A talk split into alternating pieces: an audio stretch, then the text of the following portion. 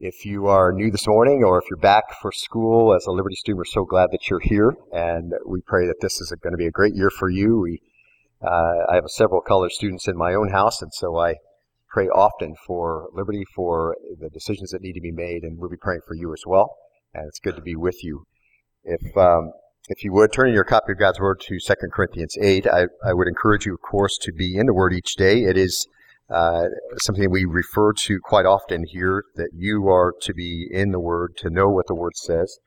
Uh, YouVersion has a number of reading programs, Bible programs that uh, can take you through the Word of God in a year. Let me encourage you to log on and start doing that. Set up an account if you don't have one. There are a number of uh, online uh, sources there, and use those if you like. Or we have a trifold in the back, and you can find that, and you can let that be your guide as you go through. That you'll know God's Word, that you'll know what it says, that you'll have the Holy Standard in front of you, you'll be able to praise Him for the things that He's provided, and all those work in conjunction with your time in prayer each day. So let that be yours this year. God's plan for a healthy church is study through the books First and Second Corinthians. I've been gone for several weeks on vacation back last week, but we had a missionary presentation for Gideons. And uh, just reminds me, very grateful to Daniel Gillette and Daniel Wisby and Bill Tussey for filling in in those times when we were gone. Uh, it was enriching for you and a blessing, and we I'm very grateful for it. Now, last time we were together, uh, we finished up laying a foundation for our verse by verse study through 2 Corinthians 8 and 9. And we did that in order to examine the principles connected to the source of wealth, attitudes towards wealth, habits concerning wealth, some objective evaluation, and some biblical priorities concerning wealth, because these passages in 2 Corinthians 8 and 9 deal with the New Testament standard for giving. And so it's impossible then to read those from my from my mind, impossible to read this passage, which is so unique in the church. It was so unique that Paul wanted to make sure it was forever framed in the New Testament as the example of what that looked like. That to come into that passage with no understanding or no background of where everything comes from and what the Lord thinks about it and all the things that He's set up uh, would be fruitless. So we laid that foundation. And at the end of that time, last time, I asked you to consider really five things based on uh, the grace-based summary of spiritual instruction for a mature world that I've laid out for you over the last several weeks that we've covered so far. And to make these commitments to the Lord, to say to Him, as you understand where it all comes from, uh, allow God to be the sole owner of my wealth. That is the actual reality of wealth because the Lord says the earth is His and everything in it, which would include everything that we have. So uh, it's an understanding that God is to be the sole owner of my wealth. Entire control belongs to Him. Lord, I give it all to you. It's yours anyway. The second thing I asked you to do was to agree that the purpose of your life is to advance the kingdom, to bring Him glory. Use really uh, as a prayer to the Lord, use all that I have and all that I am to advance the kingdom. That is your purpose. You were set on earth to and redeemed to do that very thing. Number three, arrange my life in such a way so I can respond to God's direction. And that really has to do with how you're, uh, how you're managing what comes in, whether great or small. Uh, I won't live at the limits of my income. I won't keep accruing consumer debt over and over again. If I'm overextended, I'm going to sell what I need to sell to get back in balance. Uh, number four, I ask you to assess the value of all your giving as investing in eternity, which is the reality of what you're doing when you give. I don't think you can take it with you. Well, you sure can when you invest in money belts that don't wear out. And then the fifth thing I ask you to, to consider and, and make that a commitment to the Lord is appreciate and anticipate that God will return what I give in a greater and more bountiful measure.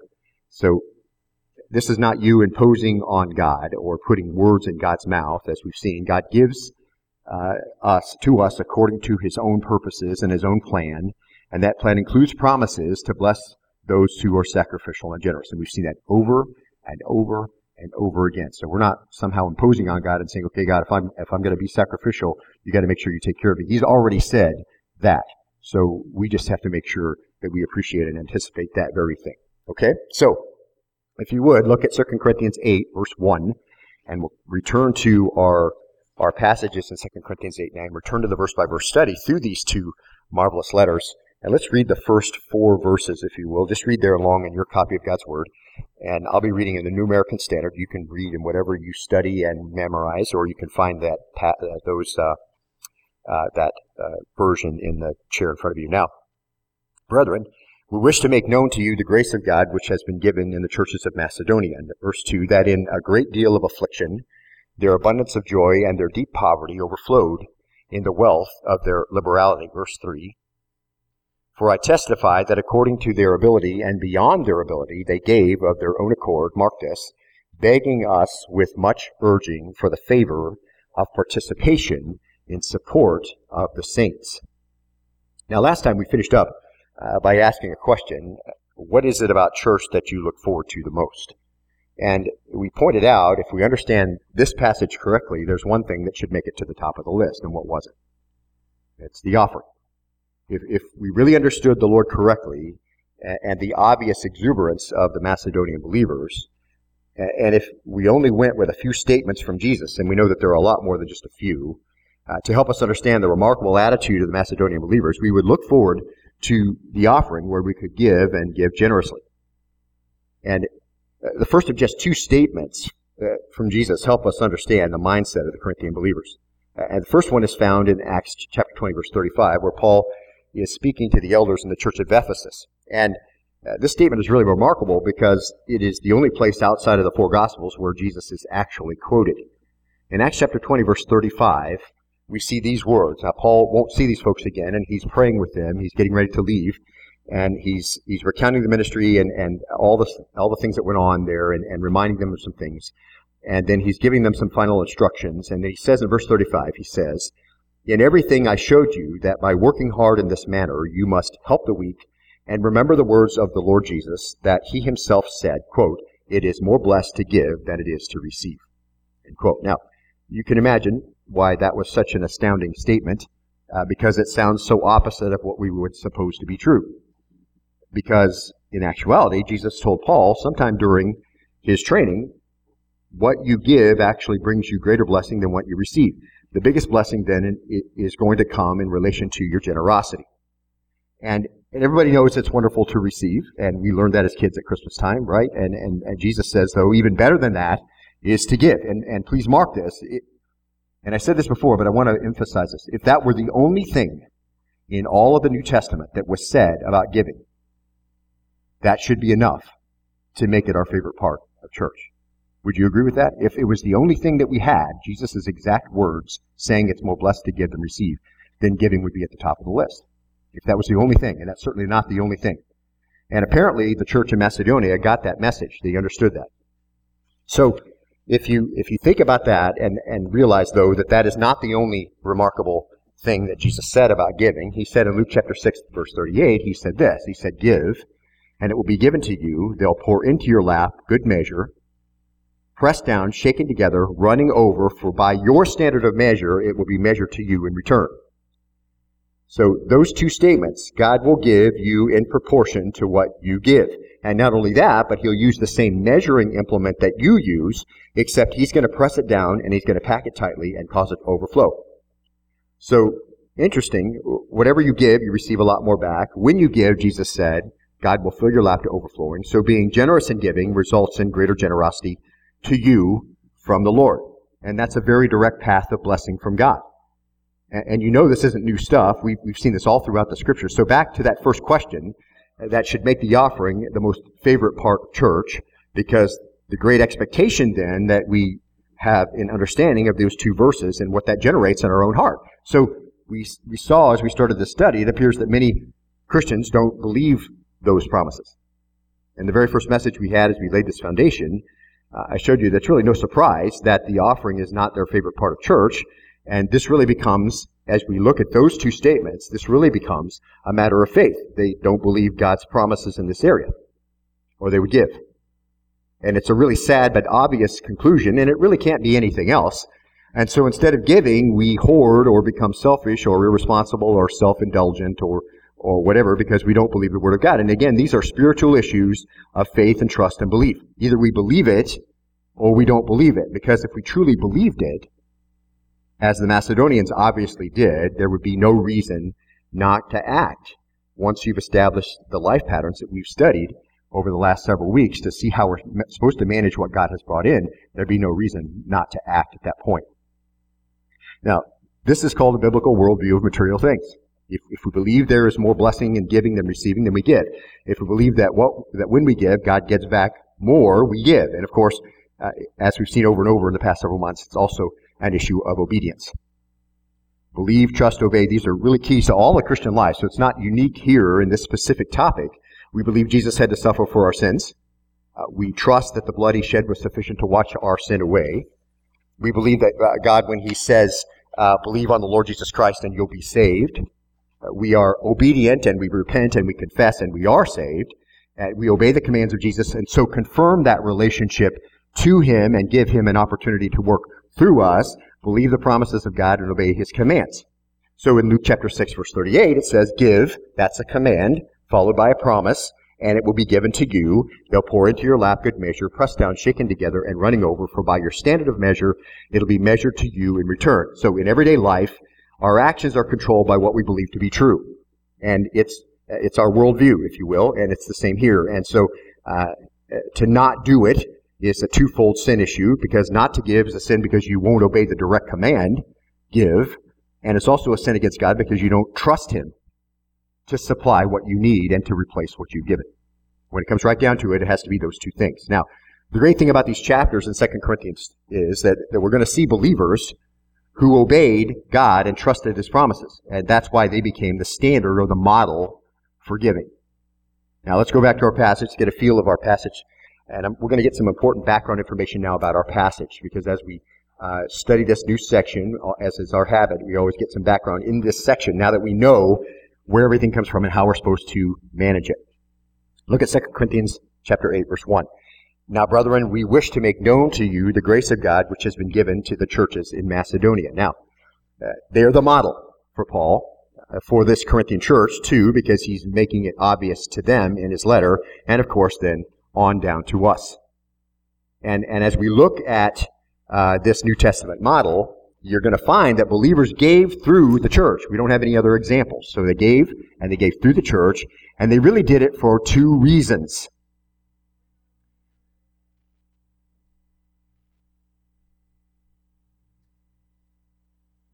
They did it two, for two reasons. Uh, first of all, they did it so that the leaders could be supported.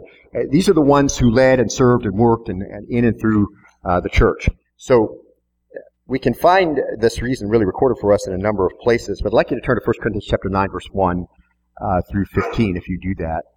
2 Corinthians 9, 1 through 15. Some reason, we're out of sync. Either that's not the slideshow or, or they're out of sync somehow. Um, turn to slide 10 if you would, Chris. Turn to 1 Corinthians chapter 9, verse 1, if you would, and, and let's read together. 1 Corinthians, I rather, 1 Corinthians 9, verse 1. Am I not free? Am I not an apostle? Have I not seen Jesus our Lord? So Paul is speaking to them, and obviously there's some trouble there, and so he's making some things clear, and uh, again defending himself to the church, so disrespectful to him. Are you not my work in the Lord? To verse two, if to others I'm not an apostle, at least I am to you. For you are the seal of my apostleship in the Lord. Verse 3 My defense to those who examine me is this. Verse 4 Do we not have a right to eat and drink? Verse 5 Do we not have a right to take along a believing wife, even as the rest of the apostles and the brothers of the Lord and Cephas? Verse 6 Or do only Barnabas and I not have a right to refrain from working? What's the problem? So the problem is he's serving in the church. Uh, he has a right for them to support him in his work. However, there's some trouble, and they're questioning all of these kinds of things and requiring Paul to work and and uh, support his ministry outside of that of uh, the ministry to the church. And so he's beginning to work through this. And then he uses some examples. Look at verse 7 in your copy of God's Word. Who at any time serves as a soldier at his own expense? Who plants a vineyard and does not eat the fruit of it? Who tends a flock and does not use the milk of the flock? Verse 8. Am I not speaking these things according to human judgment? I'm not speaking these things according to human judgment, am I? Or does the, the law, uh, or do, does not the law also say these things? Verse 9, for it is written in the law of Moses, you shall not muzzle the ox while he is threshing. God's not concerned about oxen, is he? Verse 10, or is he speaking altogether for our sake? Yes, for our sake it was written, because the plowman ought to plow in hope, and the thresher to thresh in hope of sharing the crops. So, what he's doing is he's just taking some examples of things that we do where the living is built in, if you will. And these are used as an example of what it is to be done in the church. Uh, these are new believers, as a new church, and even though some are disrespecting Paul, trying to embarrass him, Paul is setting up a foundation from the Old Testament on New Testament giving.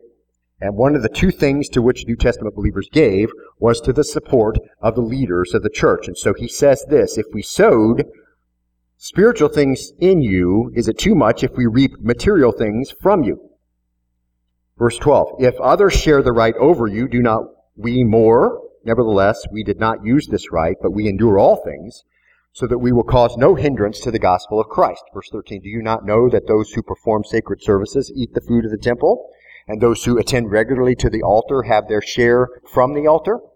So, not only are these agrarian examples of how things are supposed to be, and also soldiering, where uh, living is built in, uh, but there is also an obvious precedence from Old Testament, the Old Testament theocracy, right? And then Paul ties it to the present church era. Look at verse 14. So the Lord directed those who proclaim the gospel to get their living from the gospel, but I have used none of these things, Paul says, and I'm not writing these things so that it will be done so in my case, for it would be better for me to die than to have any man make a boast, my boast, an empty one. So here's the deal. You can see the trouble. You can see how Paul makes his argument and says, listen, this is how it's supposed to be done. Don't we even have examples from the oxen treading out the corn? You're not supposed to muzzle them. Is that for oxen's sake? No. It was for an example later on. And we see the example, and then we see, doesn't a soldier go and, and he doesn't soldier at his own expense? And, and if you these, these are the kinds of things that you understand, and you understand those who perform services at, at, in the temple, that they attend regularly at the altar, they eat from the food of the altar. So these things provide their living. And so Paul says, and so also the Lord directed those who proclaim the gospel. So here we're right into Paul's time. Those who proclaim the gospel, they get their living from the gospel. But then he says this. He says, because of the trouble in the church, I haven't claimed any of those things, and I haven't done any of those things, and I'm not writing to you, he says, so that you will do them in my case, for it would be better for me to die than to have any man make my boast an empty one. In other words, he's just going to create a stumbling block for someone, and they're just going to struggle with it, and so he's not going to say, hey, I'm not going to do it. He's, he is definitely not going to take it so that no one has trouble later. But that doesn't, that doesn't thwart the instruction that is, it's, that's how it's supposed to set up. And so we understand that when the, when the people in the New Testament church gave, they gave for the first reason that the leaders could be supported. Paul confirms that to be the case. Paul says this is what should be done, and this is why it should be done, but I'm not claiming any of it. Because some are saying, and we looked at this before, Paul's just in it for the money, so Paul says, I'm not gonna, I'm not gonna confirm somehow your false suspicion of me. So Paul is dealing with this situation as best that he can. He's working as a tent maker, and we saw this in our introduction to 1 Corinthians, literally working as a tent maker, building tents out of skins and providing a living for himself and for those with him in order to avoid the harshness of the church. But Paul says, that's not as it should be. Now, as we mentioned earlier, that's not the only place. But if that were the only place that Paul gave, that should be enough. It's not the only place. There are some other places that say the same thing. Galatians chapter 6 particularly. Galatians 6, 6, it says, The one who is taught the word is to share all good things with the one who teaches him.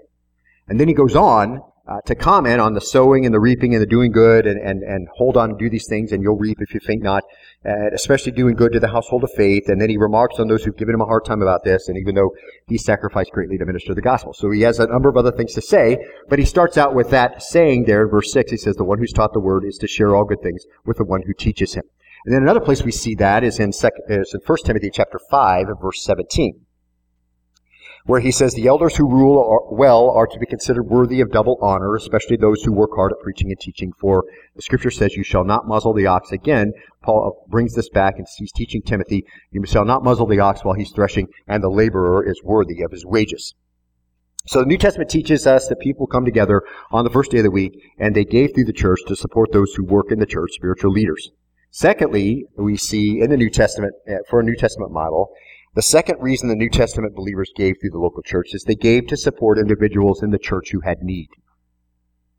So the first one to support those who led the church, second one to support individuals in the church who had need. Many in the church were in great need at this time. Many people who had suffered persecution under Roman rule were in dire need. Many who came to Christ at Pentecost who were, uh, were not able to get their old jobs back because of persecution from their own countrymen. So the Jerusalem church was blessed with many who were in it and stayed in Jerusalem or who came back, but there were many that were in great need. And although we don't have that persecution on us, and we are in a very affluent society, there are still those who have needs in the church, and we still do this today. So we give in support of the church ministry and those that lead it, including our missionaries around the world, because they are church leaders as well, and they are planting churches and supporting churches and discipling and uh, and raising up converts and all of those kinds of things. So we support that money still goes there, and we give in support of the church ministry and those who lead it, and also give in support for those inside the body of Christ who have need. So when we read the passage in 2 Corinthians 8 1, it says, Now, brethren, particularly in verse 4, it says, Now, brethren, we wish to make known to you uh, the grace of God which has been given to the churches in Macedonia, that in a great ordeal of affliction, their abundance of joy, their deep poverty overflowed in the wealth of their liberality. For I testify that according to their ability and beyond their ability, they gave of their own accord, begging us with much urging for the favor of participation, mark this, in support of the saints. So this offering is going to do what? It is in support of people who have need in the church. It's talking, first of all, about meeting the needs of those within the church, and specifically here, not the needs of those within the Corinthian church, but instead those that had need in another church, and that is the church of Jerusalem. And mark this. The byproduct of the Apostle Paul's request for generosity towards the church in Jerusalem is the pattern and the standard for all New Testament giving. So this particular example, as Paul is seeking an offering to support the church in Jerusalem, got captured and framed, if you will, in the New Testament to become the example of what New Testament giving looks like. And as we work our way through, you'll see that right away.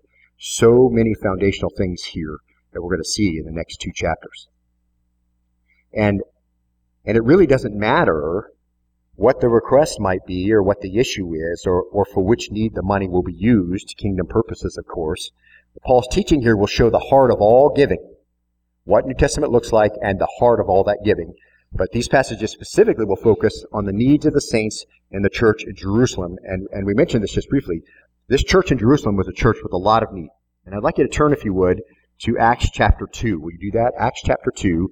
Uh, we'll be in a number of places today as we lay the foundation for this particular passage and its context, which is very important, I think, so we have it clear that the people gave through the church and they gave, um, then it went to those who led the church and those who were inside the church who had need. And I think that's important to understand all this background in order to, to clearly discern how we would come away from these two chapters. Acts chapter 2, verse 5. It's a great passage, and I think you'll, you'll really enjoy this as the church is being set up. Verse 5 of Acts 2 says, Now there were Jews living in Jerusalem, devout men from every nation under heaven. And we're talking about Pentecost here, and a great rushing wind, and, and uh, a number of things are happening as the Holy Spirit comes and is demonstrated here initially as the, at, the, at the start of the church. Verse 6 And when this sound occurred, the crowd came together and were bewildered because each one of them was hearing them speak in his own language. And they were amazed, verse 7, and astonished, saying, Why are not all these who are speaking Galileans? So how come how come we're hearing our languages when all these guys are all Galileans? What, Why is this the case? And how is it that we each hear them in our own language to which we were born? Uh, Parthians and Medes and Elamites and residents of Mesopotamia and Judea and Cappadocia and Pontus and Asia, Phrygia, Pamphylia, Egypt, and the districts of Libya around Cyrene, and visitors from Rome, both Jews and proselytes, verse 11, Cretans and Arabs. We hear them in our own tongues speaking of the mighty deeds of God. Now, that's an interesting that's an interesting passage. It has to do with uh, sign given there at the beginning of the church that confirmed the messenger and confirmed the message. The sign gift we don't see anymore, but it's a sign gift that was part of what happened here. Now skip forward to the re- through the results of Peter's sermon.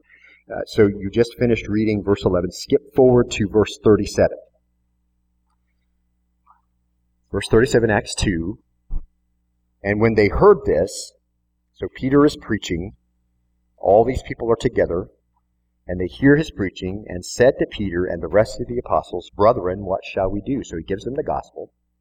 Peter said to them, Repent, and each of you be baptized in the name of Jesus Christ, for the forgiveness of your sins, and you will receive the gift of the Holy Spirit. Verse 39 For the promise is for you and your children, and for all who are far off, as many as the Lord our God will call to himself. Verse 40. And with many other words he solemnly testified, and kept on exhorting them, saying, Be saved from this perverse generation. Verse 41. So then those who had received his word were baptized, and that day there were added about 3,000 souls. So this is a big church, and there's a lot of need. There is a lot of need in a church that's that size now, let alone then.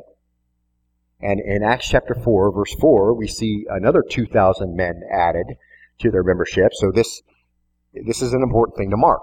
The church in Jerusalem had a lot of need. Number one, because it was populated by many who had traveled to Jerusalem for Pentecost, and that's the Feast of Weeks or First Fruits. So they were there for the festival days. And then the Lord poured out His Spirit, and the gospel went out, and the church was established, and many thousands came into the church on that day. And just a, a very short time later, another couple thousand. So this is a very large church. And so they're there, and they'd received the gospel, and they stayed in Jerusalem. So there's a lot of need there because the church started there, and there's a big, huge amount of people. And as a footnote, we know uh, that God later used the intense persecution of the Christians shortly after Stephen's preaching in Acts 7, of which Paul had no small role, to send many of them out from this church to other parts of the world. And we'll get to that. Now, I'd like you to just skip forward to Acts chapter 11. Will you do that? Acts chapter 11. So you're moving from Acts 2 to Acts 11. Just go forward. It's important for you to read this, beloved, so please have your Bible out. Make sure you're reading this and understanding what's going on here. Seeing these words and then connecting them to what we're studying is super important. Acts chapter 11, verse 19.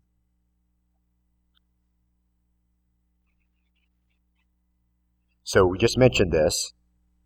So then those who were scattered because of the persecution that occurred in connection with Stephen made their way to Phoenicia and Cyprus and Antioch speaking the word to no one except Jews alone.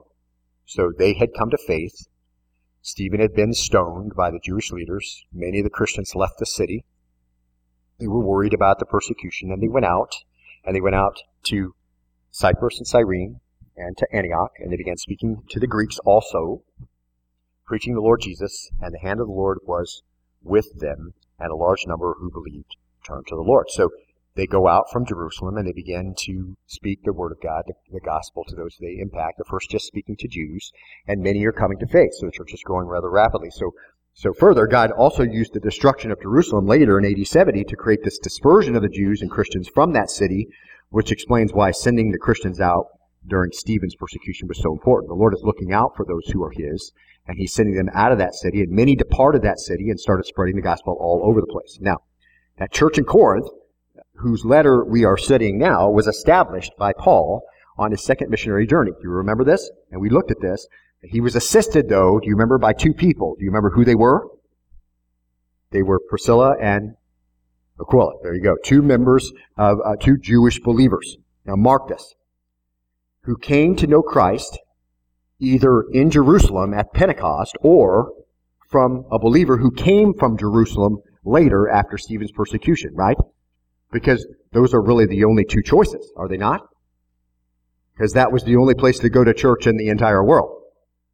So you didn't have people saying, well, I don't like this church anymore, I'm going somewhere else. Well, there wasn't someplace else, okay? There was only Jerusalem, and then persecution, and then you're going out and you're quietly sharing the gospel with other Jews, and then churches are starting to be planted, okay?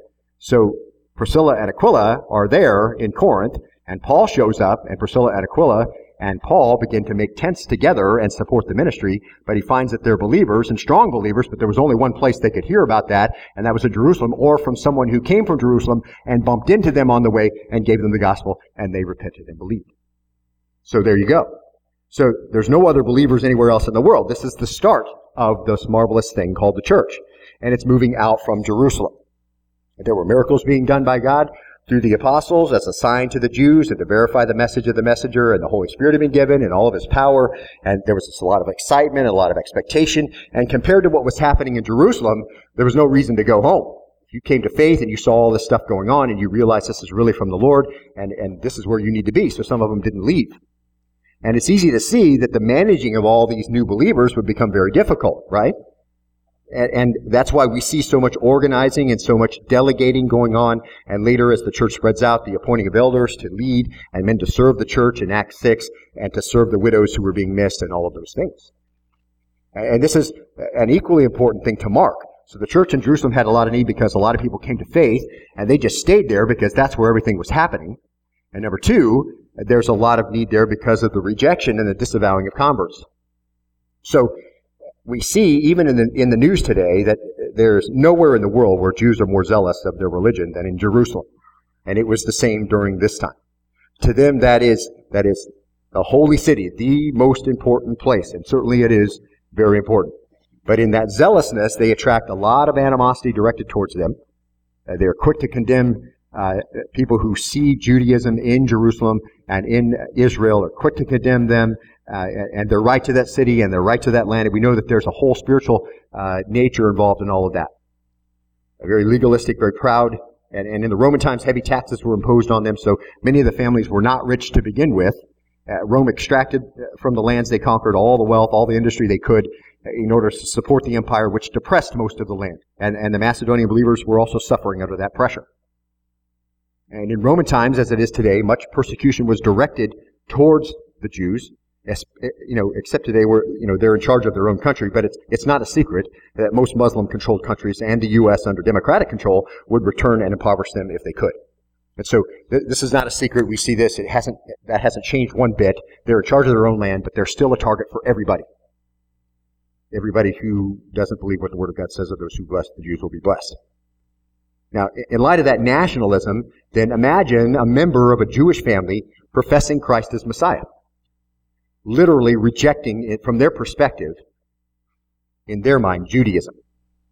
Paul is a perfect example of those early responses. Paul was just like a, a, a lion roaring everywhere, a bear just tearing up everybody.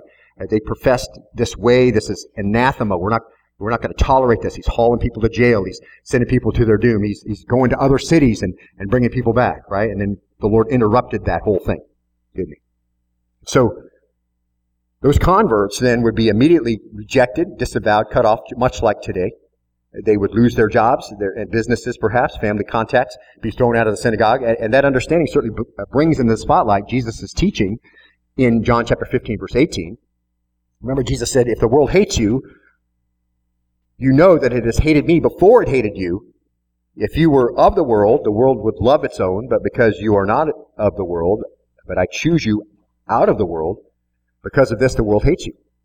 Remember the word that I said to you, a slave's not greater than his master. If they persecuted me, they'll also persecute you. If they kept my word, they'll keep yours also. So pretty clear warning about what could happen. And then later in John chapter 16, verse 1, Jesus says, These things I've spoken to you so that you may be kept from stumbling. What do you mean, Jesus? Well, they're going to make you outcasts from the synagogue. But an hour is coming for everyone, uh, coming for everyone who kills you to think he's offering service to God. That's what Paul thought, right? He thought he was offering this wonderful service to God by hunting down these these uh, heretics who embrace Jesus the Messiah. Then he gets really personal with those who are closest to him in Matthew 19, verse 27. And Peter said to him, Behold, Lord, I know that you said all this. We've lost everything. I mean, we've left everything. We followed you. What then will there be for us? And Jesus said to them, Truly I say to you that you who have followed me in the re- regeneration, when the Son of Man will sit in, on his glorious throne, you also shall sit upon twelve thrones, judging the twelve tribes of Israel.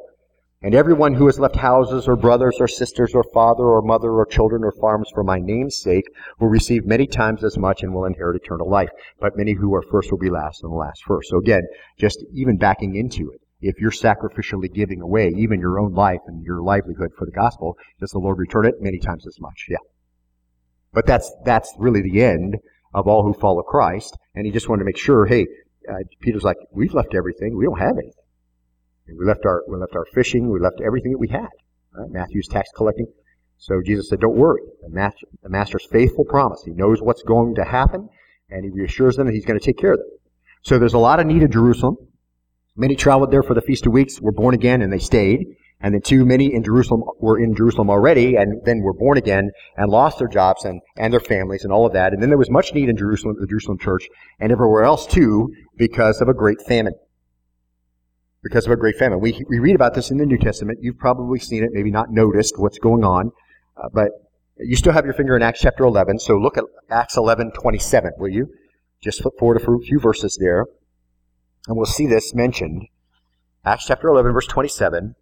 Now at this time, some prophets came down from Jerusalem to Antioch. Now remember, they'd come out of Jerusalem believers had, and they had been witnessing, and many had come to Antioch and some other places. And so there's some there's some believers there. And one of them named Agabus stood up and began to indicate by the Spirit that there would certainly be a great famine all over the world, and this took place in the reign of Claudius. So Agabus comes down to Antioch, he's among believers, and he begins to talk about the future. And again, this is a sign gift, and it was given to verify the message, and verify the messenger. He's going to tell them what's going on. The Lord's taking care of his own. And, and it did indeed happen during the reign of Claudius, which is AD 41 to 54. And this, this letter of 2 Corinthians was penned by Paul in 55 or 56. So the church in Jerusalem would have been suffering through a very hard time, and Paul is penning this letter and talking about this difficult time during this famine that occurred from 41 to 54. And so Luke goes on to record then in verse 29, look there in Acts 11, 29, and in proportion to that any of the disciples had means, each of them determined to send a contribution for the relief of the brethren living in Judea, and this they did, sending it in charge of Barnabas and Saul to the elders. So Paul will refer to this offering as we study 2 Corinthians 8 and 9. So they took up this collection in Antioch because Agabus came down and what did he say? Hey, there's going to be this big famine and everybody already knows that the church in Jerusalem is gigantic and it's burdened with people who came there and stayed after they uh, came to faith and it's burdened with people who lost their jobs because they came to faith and it's now it's going to be burdened with a huge famine. So people who don't have their jobs already and people who are staying and just burdening the church, there's going to be a hard time. And so they decide, hey, it's probably best that we take care of the, the believers in Jerusalem. And so they took up this collection in Antioch and they sent some money because the famine was coming. And, and so we know that people gave through the early church to support the ministry of the church and take care of those who led the church. And we know that people gave through the church to support other believers. And we're seeing this all over the place, aren't we? It's not, a, it's not in secret. And, and we, be, we are beginning to see some of the history behind the standard of giving modeled for us by the Macedonian believers. And the well-being of the Jerusalem church was a concern to God in Acts, and that's why Agabus was prompted to relay the future and tell what was going to happen. A famine. And it was a, and it was a concern to God later in 2 Corinthians that we're studying now. And, and sacrificial giving and sharing in general has always been a concern to God. And so this is an important deal. And that's why Paul wants to frame it up here. And we saw that over and over as we study uh, began this study. Remember, if you remember, because giving and sharing and, and all of that has always been a concern to God. We saw it right from the beginning as we understood God had everything and that He was going to loan it to people and what He expected His people to do. And they became this, uh, this whole different kind of culture. They were supposed to do these certain things. Deuteronomy chapter 15 verse 7, if you remember this, you know, if there's a poor man with you, so God's giving some instruction. He says, If there's a poor man with you, one of your brothers, in any of your towns, in your land, which the Lord your God is giving you, you shall not harden your heart, nor close your hand from your poor brother. Verse 8, But you shall freely open your hand to him, and shall generously lend him sufficient for his need in whatever he lacks. So if you see a need, you're supposed to meet it. Okay? And we, have seen this over and over. This is not, this is not in the secret. Beware, he says, that there is no base thought in your heart saying, the seventh year, the year of remission is near, and your eye is hostile towards your poor brother, and you give him nothing. In other words, in other words, you're thinking he can just wait until all debts are forgiven every seventh year, which was the rule the Lord set up in his new economy with his people. Every seventh year, all debts are forgiven. Whatever the debt was, it's just returned back, no debt. Properties returned back, everything's switched back. Okay? So it's very important principle, but he says, listen, just because you know in the seventh year that that's going to be forgiven, and maybe you're in the sixth year and you're like, oh, he can last, you know, he, he's poor right now, but in a year, he can squeeze through, and at the end of uh, that seventh, at the beginning of that seventh year, he's going to get all that debt forgiven and it'll be alright. The Lord says, don't do that. If he's got a need, you're going to meet it. So, uh, you don't want, he, he, doesn't want you to think, okay, I'm not going to give him anything, you know, he's, he'll be fine, and uh, he'll make it. Then he may cry to the Lord against you, and it will be a sin in you. So you knew he had need, you had uh, the ability to meet the need, and you didn't. You shall give, you shall generously give to him, and your heart shall not be grieved when you give to him. So you're going to do it cheerfully, and, and you're going to do it with joy in your heart. Why? Because the Lord returns back what he, what you give, right? And he said, if you act like this in the land, your crops will grow. You'll never have any problems with your cattle, and all, you know, I'm going to take care of you. See, he set all this up. So he's saying, look, don't be grieved. You got to help him because for this thing, the Lord your God will bless you in all your work and in all your undertakings. And that's the same thing we've seen over and over again. When you give generously, what's the Lord do? He gives back even more generously. And that's the same kind of language we see in 1 John chapter 3 verse 17. Whoever has the world's goods and sees his brother in need and closes his heart against him, that's exactly what we're talking about in the Old Testament, right? You saw a need, but you decided you weren't going to do it because he could stretch through, it'll be alright.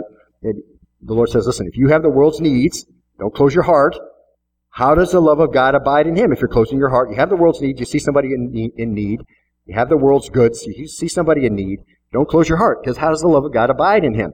Little children, let us not love with word or with tongue, but in deed and in truth. We will know by this that we are of the truth and will assure our heart before him. Deuteronomy asks, do you want to be blessed in all that you do? Every, everything that you set your hand to, then give. Same language that we see here. Luke chapter 6 verse 38. Give, and it what? Will be given to you. Pour into your lap good measure, press down, shake it together, running over. For by your standard of measure, it will be measured to you in return. Acts chapter 20, verse 35. These are all examples you can jot down in your notes. In everything I showed you, that by working hard in this manner, you must help the weak.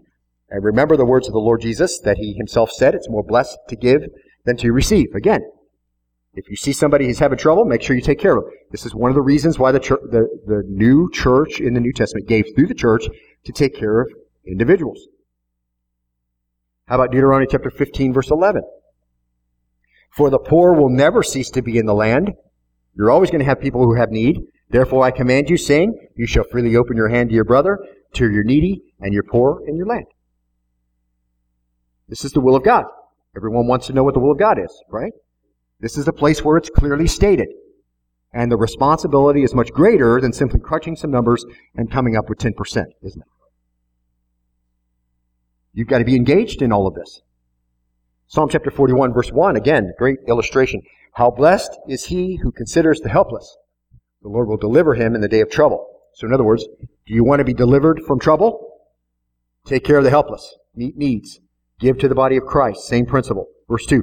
The Lord will protect him and keep him alive, and he shall be called blessed upon the earth, and do not give him over to the desire of his enemies. Do you want to be kept alive? Do you want to be called blessed on the earth? Do you want to be delivered from your enemies? What do you have to do? You have to be generous. The Lord will sustain him upon his sickbed in his illness. You restore him to health. What's the point of the passage? God's concerned with those who are generous, isn't he? Those who meet needs. Proverbs chapter 19 verse 17. One who is gracious to a poor man lends to the Lord and he will repay him for his good deed. And I used that when we talked about investments, that the Lord's not against investments, and that's the best one. Because the Lord always pays back all the debt that is incurred by people who have need. You meet the need, and the Lord pays you back.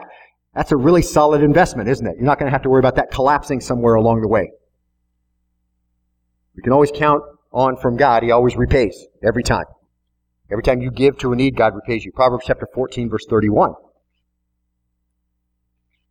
He who oppresses the poor taunts his maker, but he who is gracious to the needy honors him. Do you want to bring honor to God? Or do we want to taunt him? If we say we are his and we call ourselves by his name, then we need to know that God is kind-hearted and he's gracious and he's open-handed. And we know that, don't we? We are the recipients of that kind-heartedness and graciousness and generosity every day. And if we're not like that, then when we call him Father, we taunt him. See? The church in Jerusalem knew these principles and they applied them. And we saw that in Acts chapter 2 and Acts chapter 4, didn't, didn't we? In Acts chapter 4, verse 32, remember? So here's the congregation there. They're burgeoning congregation, huge congregation. You didn't get any ramp up. You didn't get to start with like, you know, 50 believers and 150 and 300 and 500 and you made all the church growth levels and then you got up to 1,000 and you got to 2,000. You just went from zero, you know, to 3,000, 4,000, 5,000 in just a few days. So burgeoning need. In Acts 4.32, they understood that. And the congregation of those who believed were of one heart and soul. and not one of them claimed that anything belonged to him was his own. But isn't that the truth? Isn't that one of the things I asked you to affirm in your heart before the Lord? That everything belongs to him anyway? Because that's the reality of it. And they understood that. But all things were common property to them. In their mind, what they had, if it could meet the need of someone else, that was all right. And, and with great power, and the apostles were giving testimony to the resurrection of the Lord Jesus, and abundant grace was upon them all. And anytime you're generous, beloved, abundant grace is always there. That just shows grace, because that's precisely what the Lord said uh, through Paul about the Macedonian believers. The grace poured out on the Macedonians. How did he know grace was being poured out? Because they were so generous and eager to be involved in the meeting of needs. And there was a lot of need. And so their task was formidable and they set to it. And mark this, please. We are studying our passage, which will reveal to us how the Lord was able to repay the church in Jerusalem. How's he going to do that? He's doing it from Antioch and he's doing it from Macedonia and he's doing it from the Corinth church. Here's these beloved, here's these believers, they're in Jerusalem and they didn't even consider what they had their own, which is the reality. And then they gave generously and there, but there was huge need, and the Lord is returning that on them from believers who live other places. And we get to see that return. See? And they gave generously, and unbeknownst to them, God was at work in congregations as far as Christianity had spread to pay them back and take care of their needs. Jerusalem was taking care of its own needs, selling property, making sure people had what they needed, and the Lord was already working in churches that had spread out from Jerusalem to make sure something was coming back to pay them back. And we'll get to learn how God takes care of the needs of this Macedonian church, too. Because as we read through, we know that when you give generously, God gives generously back. It's just a really great picture, beloved. And, and a pattern for giving, which is general and universal, and it's instructive. And, and it shows the needed heart attitude in all of our giving all along the way. Okay? That's, uh, we're out of time now, so we're gonna, we're gonna wrap up right there. But when we come back next week, Lord willing, We'll dig into that passage because we've got we've laid that context now. So they're to give through the church, give for two reasons: take care of those who lead, of those who have need, and we're going to see that happen and realize that this offering they're generating is going to take care of ones who've already met needs in Jerusalem. The Lord's going to just work through His own Word, paying them back. Just a really marvelous thing. Bow with me if you would in prayer. Lord, we thank you today for an opportunity to be together. We're grateful to you for uh, a congregation that's coming and, and being excited about about what's going on and, and knowing that you're at work and, and trusting you in all these things and learning. Thank you for a faithful church here at Berean, ones people who constantly are meeting needs. I'm so always so encouraged by knowing that sometimes I don't know, but when I do know when needs have been met, now people have been generous. And I know that, that you have generously supplied back what was given. You, you never fail to pay back. And it's not us forcing words in your mouth. It's not us proclaiming somehow that you want us all to be wealthy or whatever. It's not that at all. You have uh, determined whatever those amounts are, as we saw in your sovereignty. But you use us in faithfulness, becoming an image of Christ, becoming a reprint of the gracious God we serve, to be that kind of person in whatever level of income we have. And so, Lord, I thank you that you can help us learn these lessons, and I know that you have, and and that you've made it possible for us to move in that direction in such a great way. I pray that you continue to work in all of us because it's so insidious, insidious the world and and and uh, material things and and wants and, and those things that we have. They're they're gifts from your hand. We wouldn't have anything if it wasn't apart apart from you. You told uh, Timothy to tell those who are rich in this world and this age to to be generous and rich in good works and ready to share. So there's no there's no negative on having something. There's no negative not having anything. You're not more spiritual because you have it or you don't have it. You just want us to show the same type of attitude that you have always shown to us. So help us to continue to learn this lesson, Father, and help. Thank you for the faithfulness that we find here. I pray that you guide us into the future as we as we seek to know what you would have us do, Lord, as we uh, work our way through these times of, of difficulty. And there are much need around us, Lord, and I pray that we'll be aware of that. And Father, I pray that your word will go out in power, that we'll each be in it each day, that we will understand what it says as we walk through the doors of the church out, we walk into our mission field, whatever uh, the Lord has laid before you, neighbors and coworkers and, and people you bump into in the culture. Lord, I pray that uh, we'll be faithful to give out the gospel, much like the ch- early church did as they went out from uh, where they were, that as they bumped into people, the gospel spread. That's what, that's what we're supposed to do. Help us to be about that in a very winsome and, and, uh, and joyful way as you open the doors. And we pray this all in the name of your son, Jesus. How God's people said, Amen.